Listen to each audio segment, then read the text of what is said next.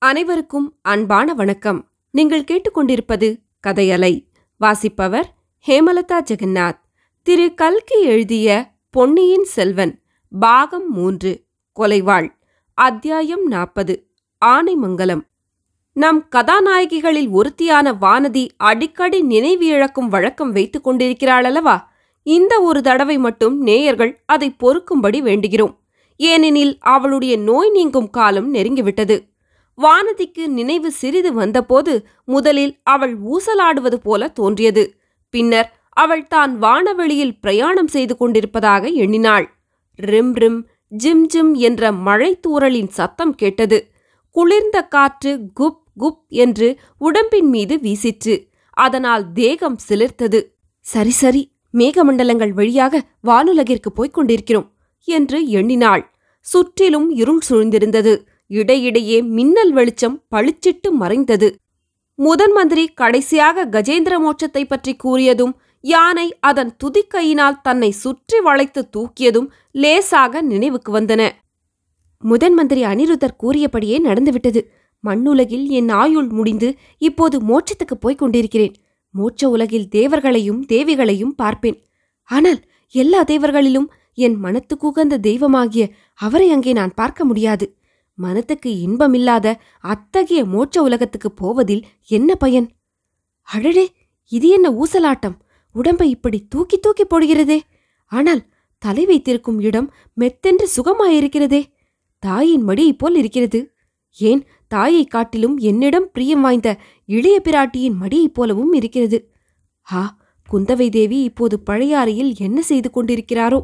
என்னை பற்றிய செய்தி அவருக்கு இதற்குள் எட்டியிருக்குமா? மோட்ச உலகத்துக்கு வானவெளியில் மேகமண்டலங்களின் வழியாக பிரயாணம் செய்வது சரிதான். ஆனால் என்ன வாகனத்தில் பிரயாணம் செய்கிறேன்? சொர்க்கலோகத்துக்கு புஷ்பக விமானமாயுது அல்லது தேவேந்திரனுடைய ஐராவதம் என்ற யானையா? அப்பா யானை என்றாலே சிறிது பயமாகத்தான் இருக்கிறது. யானையும் அதன் துவண்டு வளையும் துதிக்கையும் அப்படி துள்ளும் துதிக்கையில்தான் எவ்வளவு பலம் அதற்கு? போனது போயிற்று. இனி அதை பற்றி பயம் என்ன? கவலை என்ன? ஆனால் தலை வைத்திருக்கும் இடம் அவ்வளவு பட்டுப்போல் மிருதுவாயிருக்கும் காரணம் யாது? சுற்றிலும் இருளாயிருப்பதால் ஒன்றும் தெரியவில்லை. கையினால் துளாவி பார்க்கலாம். உண்மையில் பட்டுத்திரை சீலை மாதிரிதான் தோன்றுகிறது. கொஞ்சம் ஈரமாயும் இருக்கிறது. ஆஹா இது என்ன? என் கண்ணங்களை யார் தொடுகிறது? மல்லிகை பூவைப் போன்ற மிருதுவான கரமல்லவா தொடுகிறது? வானதி வானதி! அக்கா நீங்கள்தானா? நான் தான் வேறு யார்? நீங்கள் கூட என்னுடன் மோட்ச உலகத்துக்கு வருகிறீர்களா? மோட்ச உலகத்துக்கு போக அதற்குள் உனக்கு என்னடி அவசரம்? இந்த உலகம் அதற்குள்ளே வெறுத்து போய்விட்டதா?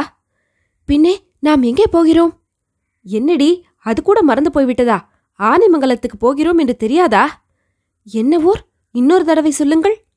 சரியா போச்சு. ஆனைமங்கலத்துக்கு போகிறோம். ஆனையின் முதுகில் ஏறிக்கொண்டு போகிறோம். ஐயோ யானையா? அடி பைத்தியமே உன் உடம்பு ஏன் அடி நடுங்குகிறது? யானை என்ற பெயரைக் கேட்டாலே பயப்படத் தொடங்கிவிட்டாயா? அக்கா சற்று முன் தூங்கிப் போய்விட்டேனா? ஆமாம் ஆமாம். யானையின் மேல் அம்பாரியில் பிரயாணம் செய்கிற சொகுசில் ஆனந்தமாய் தூங்கிவிட்டாய். ஆனந்தம் ஒன்றுமில்லை அக்கா. பயங்கரமான கனவுகள் கண்டேன். அப்படித்தான் தோன்றுகிறது. ஏதேதோ பிதற்றினாய். என்ன அக்கா பிதற்றினேன்? காலாமுகர் என்றாய் பலி என்றாய் கஜேந்திர மோட்சம் என்றாய் யானை துதிக்கை என்றாய் அப்புறம் முதன் மந்திரி அனிருத்தரை பாவி பழிக்காரன் என்று திட்டினாய். அந்த பிரம்மராயருக்கு நன்றாய் வேண்டும். நீ தூக்கத்தில் அவரை பற்றி திட்டியதெல்லாம் அவர் கேட்டிருந்தால் பல நாள் தூங்கவே மாட்டார். அதெல்லாம் நடந்தது நிஜமாக கனவுதானா அக்கா? நிஜமாக கனவா பொய்யாக கனவா? எனக்கு என்ன தெரியும்? நீ என்ன சொப்பனம் கண்டாய் என்பதே எனக்கு தெரியாது. காலாமுகர்கள் என்னை பிடித்துக் கொண்டு போனார்கள். முதன் மந்திரி என்னிடம் வந்து இளவரசரை பற்றிய ரகசியத்தை கேட்டார். நான் சொல்ல மறுத்துவிட்டேன். உடனே யானையை அழைத்து என்னை தூக்கி எறிந்து கொல்லும்படி கட்டளையிட்டார். அப்போது நான் கொஞ்சம் கூட கலங்காமல் தைரியமாக இருந்தேன். அக்கா அப்போது உங்கள் ஞாபகமும் வந்தது. நீங்கள் அங்கே இல்லையே என்னுடைய தைரியத்தை பார்ப்பதற்கு என்று. போகட்டும் சொப்பனத்திலாவது அவ்வளவு தைரியமாக நடந்து கொண்டாயே அதன் பொருட்டு சந்தோஷம். வானதி சற்று சும்மா இருந்துவிட்டு என்னால் நம்ப முடியவில்லை என்றாள். உன்னால் என்னத்தை நம்ப முடியவில்லையடி? நான் கண்டதெல்லாம் கனவு என்று நம்ப முடியவில்லை என்றாள். சில சமயம் சொப்பனங்கள் அப்படித்தான் இருக்கும். நிஜமாக நடந்தது போலவே தோன்றும். நான் கூட அப்படிப்பட்ட சொப்பனங்கள் பல முறை கண்டிருக்கிறேன். அப்படி என்ன சொப்பனம் கண்டிருக்கிறீர்கள்? சொல்லுங்களேன். ஏன்? என் தம்பி கூடத்தான் அடிக்கடி என் கனவில் வருகிறான். இலங்கைக்கு அவன் போய் எத்தனை மாதம் ஆயிற்று ஆனால் இரவில் கண்ணை மூடினால் அவன் தத்ரூபமாக என் முன்னால் வந்து நிற்கிறான். நீங்கள் அதிர்ஷ்டசாலி அக்கா. என் அதிர்ஷ்டத்தை நீதான் மெச்சிக்கொள்ள வேண்டும். அவன் கடலில் குதித்த செய்தி வந்ததிலிருந்து என் மனம் எப்படி துடித்துக் கொண்டிருக்கிறது என்று உனக்கு தெரியாது. அப்படியானால் அதுவும் ஒரு பயங்கர சொப்பனம் அல்லவா? அவர் கடலில் மூழ்கியது மட்டும் நிஜமான செய்திதானா? அதுவும் ஒரு துர்சொப்பனமாயிருந்தால் எவ்வளவோ நன்றாயிருக்குமே. அது மட்டும் நிஜம்தான் அடிவானதி இளவரசன் கடலில் குதித்ததை நேரில் பார்த்தவர் வந்து சொன்னாரே அதை நம்பாமல் என்ன செய்வது? வானர்குல வீரரைத்தானே சொல்கிறீர்கள்? அவரே இளவரசரைப் பற்றி வேறு ஏதேனும் சொல்லவில்லையா? ஓடக்கார பெண்ணைப் பற்றியும் நாகைப்பட்டினம் சூடாமணி விஹாரத்தைப் பற்றியும் ஏதேனும் சொல்லவில்லையா? இதெல்லாம் உன் சொப்பனமாயிருக்க வேண்டும். ஆம் ஓடக்காரி பூங்கொழியைப் பற்றியும் நாகைப்பட்டினம் சூடாமணி விஹாரத்தைப் பற்றியும் நீ தூக்கத்தில் பிதற்றினாய். புத்த பிக்ஷுனி ஆகப் போவதாக கூட உளறினாய். அதற்குள் உனக்கு என்னடி இந்த உலக வாழ்க்கையின் மீது அவ்வளவு வெறுப்பு? எதற்காக நீ புத்த பிக்ஷுனியாக வேண்டும்? அக்கா என் மனது உங்களுக்கு தெரியாதா? அவரை கடல் கொண்டு விட்டது என்று கேட்ட பிறகு எனக்கு இந்த உலகில் என்ன வாழ்வு வைத்திருக்கிறது? சொப்பனத்தில் கண்டபடியே யானை என்னை துதிக்கையால் தூக்கி எறிந்து கொண்டிருக்கக்கூடாதா என்று தோன்றுகிறது. அடி பாவி நீயும் போய்விட்டால் என் கதை என்னடி ஆகிறது? உங்கள் விஷயம் வேறு அக்கா நீங்கள் ஆமாம் ஆமாம் அருள்மொழியிடம் என்னை காட்டிலும் உனக்கு அதிக ஆசை இல்லையா? அக்கா அப்படி ஒன்றும் நான் சொல்லவில்லை. தங்களைப் போல் நான் மனோதைரியம் உள்ளவள் அல்ல. அவர் இறந்துவிட்ட பிறகு சீச்சி என்ன வார்த்தை சொல்லுகிறாய்? அவன் இறந்தான் என்று ஏன் சொல்ல வேண்டும்? உனக்கு நிச்சயமாய் தெரியுமா? பழுவேட்டரையர்களும் பழுவூர் ராணியும் பேதை மதுராந்தகனும் அப்படி சொல்லி கொம்மாளம் அடிப்பார்கள். நீயும் நானும் அப்படி ஏன் சொல்ல வேண்டும்? அல்லது ஏன் நினைக்கத்தான் வேண்டும்? பின்னே என்ன சொல்கிறீர்கள்? அவர் சுழிக்காற்றில் கடலிலே குதித்த பிறகு வேறு என்ன ஆகியிருக்க முடியும்? பிழைத்திருந்தால் இத்தனை நாள் வந்திருக்க மாட்டாரா? அடி பைத்தியமே கடலில் குதித்தால் அவனை கடல் கொண்டு விட்டது என்று அர்த்தமா? கரை ஏறியிருந்தால் இத்தனை நாள் தெரியாமலா இருக்கும் என் தகப்பனாரின் கதை உனக்கு தெரியுமா? அவர் இளம் பிராயத்தில் பல மாத காலம் இருக்கும் இடமே தெரியாமலிருந்தது. தேடி பிடித்து கொண்டு வந்து இளவரசு பட்டம் கட்டினார்கள். என் பாட்டனார் அரிஞ்சய சோழர் தக்கோலம் யுத்தத்திற்கு பிறகு அடியோடு மறைந்து விட்டார். பல வருஷங்களுக்குப் பிறகுதான் அவர் இருக்கும் இடம் தெரிந்தது. நான் சொல்கிறேன் கேள் வானதி. காவேரி தாய் ஒரு சமயம் என் தம்பியை காப்பாற்றி கரை சேர்த்தாள். அது மாதிரியே சமுத்திரராஜனும் பொன்னியின் செல்வரை கரை சேர்த்திருப்பான். நமது கடற்கரைக்கும் இலங்கை தீவுக்கும் மத்தியில் எத்தனையோ சிறிய தீவுகள் இருக்கின்றன. அத்தீவுகளில் ஒன்றில் அருள்மொழி ஒதுங்கியிருக்கக்கூடுமல்லவா அவனை தேடும் வேலையை நன்றாக செய்யும்படி தூண்டுவதற்காகவே நான் இந்த பிரயாணம் புறப்பட்டேன். உன்னையும் அழைத்துக்கொண்டு உனக்கு இதெல்லாம் ஞாபகமே இல்லை போலிருக்கிறது. உன் பேரில் தப்பு இல்லை. இளவரசனை பற்றிய செய்தி வந்ததிலிருந்து உன் புத்தியே பேதளித்து விட்டது இப்போதுதான் கொஞ்சம் தெளிவாக பேச ஆரம்பித்திருக்கிறாய். வானதி சிறிது நேரம் மௌனமாயிருந்துவிட்டு அக்கா நாம் எந்த ஊருக்கு போகிறோம் என்று சொன்னீர்கள்? என்றாள் ஆனைமங்கலத்துக்கு. அது எங்கே இருக்கிறது? நாகைப்பட்டினத்துக்கு அருகில் கடற்கரை ஓரத்தில் இருக்கிறது. நீ ஏதோ சொப்பனம் கண்டு உளறினாயே. அந்த சூடாமணி விஹாரத்துக்கும் ஆனைமங்கலத்துக்கும் கொஞ்ச தூரம்தான். நீ புத்த பிக்ஷுனியாவதாயிருந்தால் கூட அதற்கும் சௌகரியமாகவே இருக்கும். ஆனால் நீ மணிமேகலையாவதற்கு அவசரப்பட வேண்டாம். பொன்னியின் செல்வனை பற்றி திடமான செய்தி கிடைத்த பிறகு முடிவு செய்து கொள்ளலாம் என்று குந்தவை கூறிவிட்டு லேசாக சிரித்தாள். அக்கா இது என்ன? நீங்கள் சிரிக்கிறீர்கள்? சிரிப்பதற்கு எப்படி உங்களுக்கு மனம் வருகிறது? இளவரசர் பிழைத்திருப்பார் என்று உங்களுக்கு அவ்வளவு நம்பிக்கை இருக்கிறதா? நம்பிக்கை இல்லாவிட்டால் நான் இப்படி இருப்பேனா வானதி? நான் பார்த்து வைத்திருக்கும் ஜோசியங்களெல்லாம் பொய்யாகப் போவதில்லை. இதுவரையில் எல்லாம் சரியாகத்தான் நடந்து வருகிறது. என்ன சரியாக நடந்து வருகிறது? எனக்கு ஒன்றும் தெரியவில்லையே.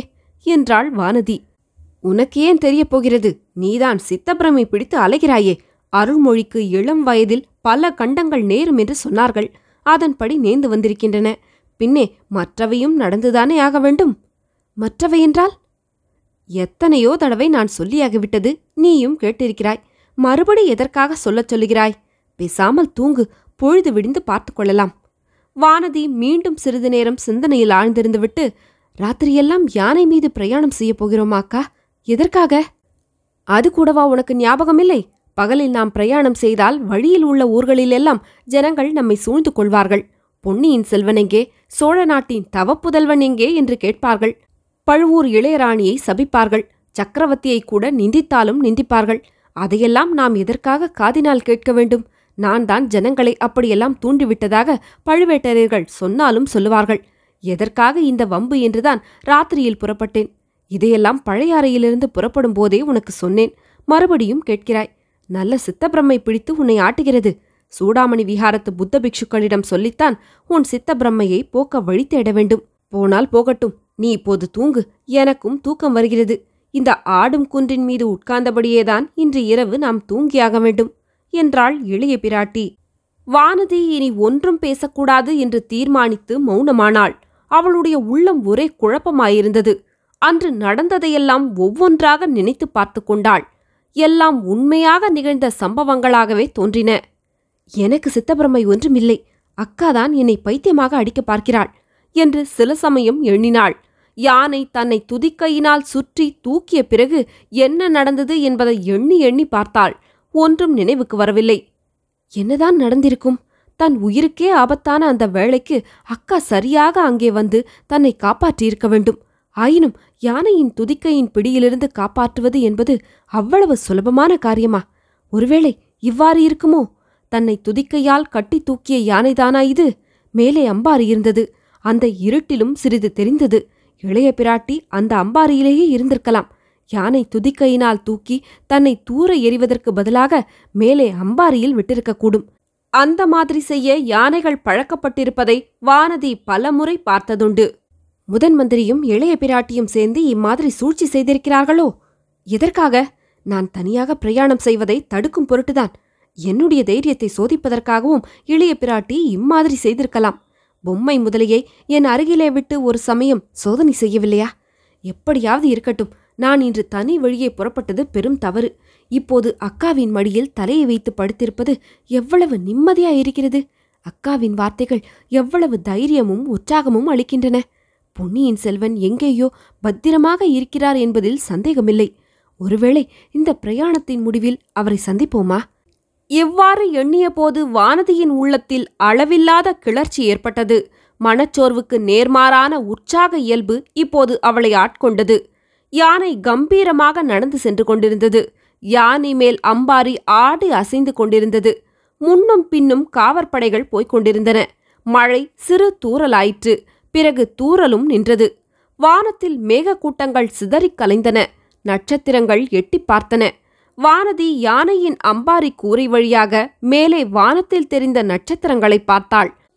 வானவெளியில் சஞ்சரிக்கும் நட்சத்திரங்களுக்கும் பூலோகத்தில் வாழும் மனிதர்களின் வாழ்க்கைக்கும் ஏதேனும் சம்பந்தம் இருக்க முடியுமா என்று அதிசயப்பட்டாள். பொன்னியின் செல்வர் உதித்த நட்சத்திரத்துக்கும் தான் பிறந்த நட்சத்திரத்துக்கும் உள்ள பொருத்தத்தைப் பற்றி ஜோதிடர்கள் சொல்வதில் ஏதேனும் உண்மை இருக்குமா? தன் வயிற்றில் பிறக்கும் மகன் மூன்று உலகத்தையும் ஆளப்போகிறான் என்று ஜோதிடர்களுடன் சேர்ந்து அக்காவும் சொல்வது உண்மையாகுமா? வால் நட்சத்திரம் தோன்றுவது ஏதோ உற்பாதத்துக்கு அறிகுறி என்று ஜனங்கள் பேசிக்கொள்கிறார்களே. அது எவ்வளவு தூரம் நிஜமாயிருக்கும்? அப்படி என்ன உற்பாதம் நடக்கும்? பொன்னியின் செல்வர் கடலில் மூழ்கியதுதான் அந்த உற்பாதமா? அக்கா கொண்டுள்ள நம்பிக்கையின்படி அவர் திரும்பி வருவாரா? அப்படியானால் வேறு என்ன உற்பாதம் நடக்கக்கூடும்? இம்மாதிரியெல்லாம் வெகுநேரம் சிந்தனை செய்து கொண்டிருந்த பிறகு வானதி லேசாக கண்ணயர்ந்தாள். அவள் கண் விழித்து பார்த்தபோது பொழுது புலந்திருந்தது. புள்ளினங்கள் உதயகீதம் பாடின. இளைய பிராட்டியும் விழித்துக் கொண்டிருந்தாள். அம்பாரியின் பட்டுத்திரையை விலக்கிக் கொண்டு வெளியே பார்த்து இதோ ஆனைமங்கலம் வந்துவிட்டோம். சோழ மாளிகையின் வாசலுக்கே வந்துவிட்டோம் என்றாள். இரு இளவரசிகளும் யானை மீதிருந்து இறங்கினார்கள். மாளிகைக்குள்ளே பிரவேசித்தார்கள். அங்கே ஆயத்தமாயிருந்த அரண்மனை தாதிமார்கள் இளவரசிகள் இருவரையும் மாளிகையின் எல்லா பகுதிகளுக்கும் அழைத்துச் சென்று காட்டினார்கள். கடைசியில் மாளிகையின் கீழ்ப்புறத்துக்கு வந்து அங்கிருந்த அலங்கார முன்றின் முகப்பில் நின்றபடி கடலுடன் கலந்த கால்வாயை பார்த்து கொண்டு நின்றார்கள். அக்கா இளவரசரை தேடுவதற்கு ஏற்பாடு செய்யப் போவதாக சொன்னீர்களே என்ன செய்திருக்கிறீர்கள்? என்றாள் கொடும்பாளூர் இளவரசி. ஆமாடி வானதி தேடுவதற்கு ஏற்பாடு ஆரம்பமாகிவிட்டது. அதோ பார் ஒரு படகு வருகிறது. அதில் வருகிறவர்கள் ஒருவேளை ஏதேனும் செய்தி கொண்டு வந்தாலும் கொண்டு வருவார்கள் என்றாள் குந்தவை. வானதி திரும்பி பார்த்தாள். சற்று தூரத்தில் மரக்கிளைகளின் இடைவெளியில் ஒரு சிறிய படகு வருவது தெரிந்தது. அதில் இருவர் இருந்தார்கள். அக்கா அந்த படகில் வருவது யார்? என்று வானதி கேட்டாள். படகு தள்ளுகிறவன் சேந்தனமுதன். தஞ்சாவூர் பாதாள சிறையிலிருந்து நாம் அன்றொரு நாள் விடுதலை செய்தோமே அவன். உட்கார்ந்திருப்பவள் பூங்குழலி. வானதிக்கு உடம்பு சிலிர்த்தது. அக்கா நான் அந்த பெண்ணை பார்க்க விரும்பவில்லை. உள்ளே போகிறேன் என்றாள். என்னடி அவளைக் கண்டு அவ்வளவு பயம்? உன்னை அவள் விழுங்கி விடுவாளா என்ன? நான் பார்த்துக் கொள்கிறேன். நீ பயப்படாமல் சும்மா இரு என்றாள் குந்தவை. படகு நெருங்கி வந்தது. யானை துதிக்கையில் அகப்பட்ட வானதி எப்படி உயிர் பிழைத்தாள்? இதை குறித்து அவள் இரண்டாவதாக செய்த ஊகந்தான் சரியானது. யானை துதிக்கையை சுழற்றி அவளை தூர எறியவில்லை. மேலே ஆயத்தமாயிருந்த குந்தவை அவளை வாரி அணைத்து மடியில் போட்டுக்கொண்டாள் பிறகு முதன் மந்திரியும் பல்லக்கிலேறினார் தேவி போய் வரட்டுமா? உன் பிரயாணம் இனிதாயிருக்கட்டும். அதன் முடிவும் இனிதாயிருக்கட்டும் என்று சொன்னார். ஐயா தங்கள் உதவிக்கு மிக்க நன்றி என்றாள் இளைய பிராட்டி. கொடும்பாளூர் கோமகளை கோழை என்றாயே அவளைப் போல் நெஞ்செழுத்தக்கார பெண்ணை நான் பார்த்ததே இல்லை. முன்னையெல்லாம் அவள் கோழையாகத்தான் இருந்தாள். கொஞ்ச நாளாகத்தான் அவளுக்கு எவ்வளவு தைரியம் வந்திருக்கிறது என்றாள் குந்தவை. எல்லாம் உன்னுடைய பயிற்சிதான்.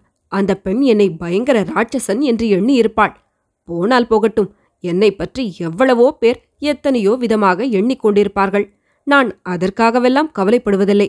போய் வாருங்களம்மா இவ்விதம் முதன் மந்திரி கூறியதும் அவருடைய பல்லக்கும் நாலு வீரர்களும் மட்டும் மேற்கு திசையில் செல்ல யானை குதிரை பரிவாரங்களெல்லாம் கிழக்கு நோக்கிச் சென்றன.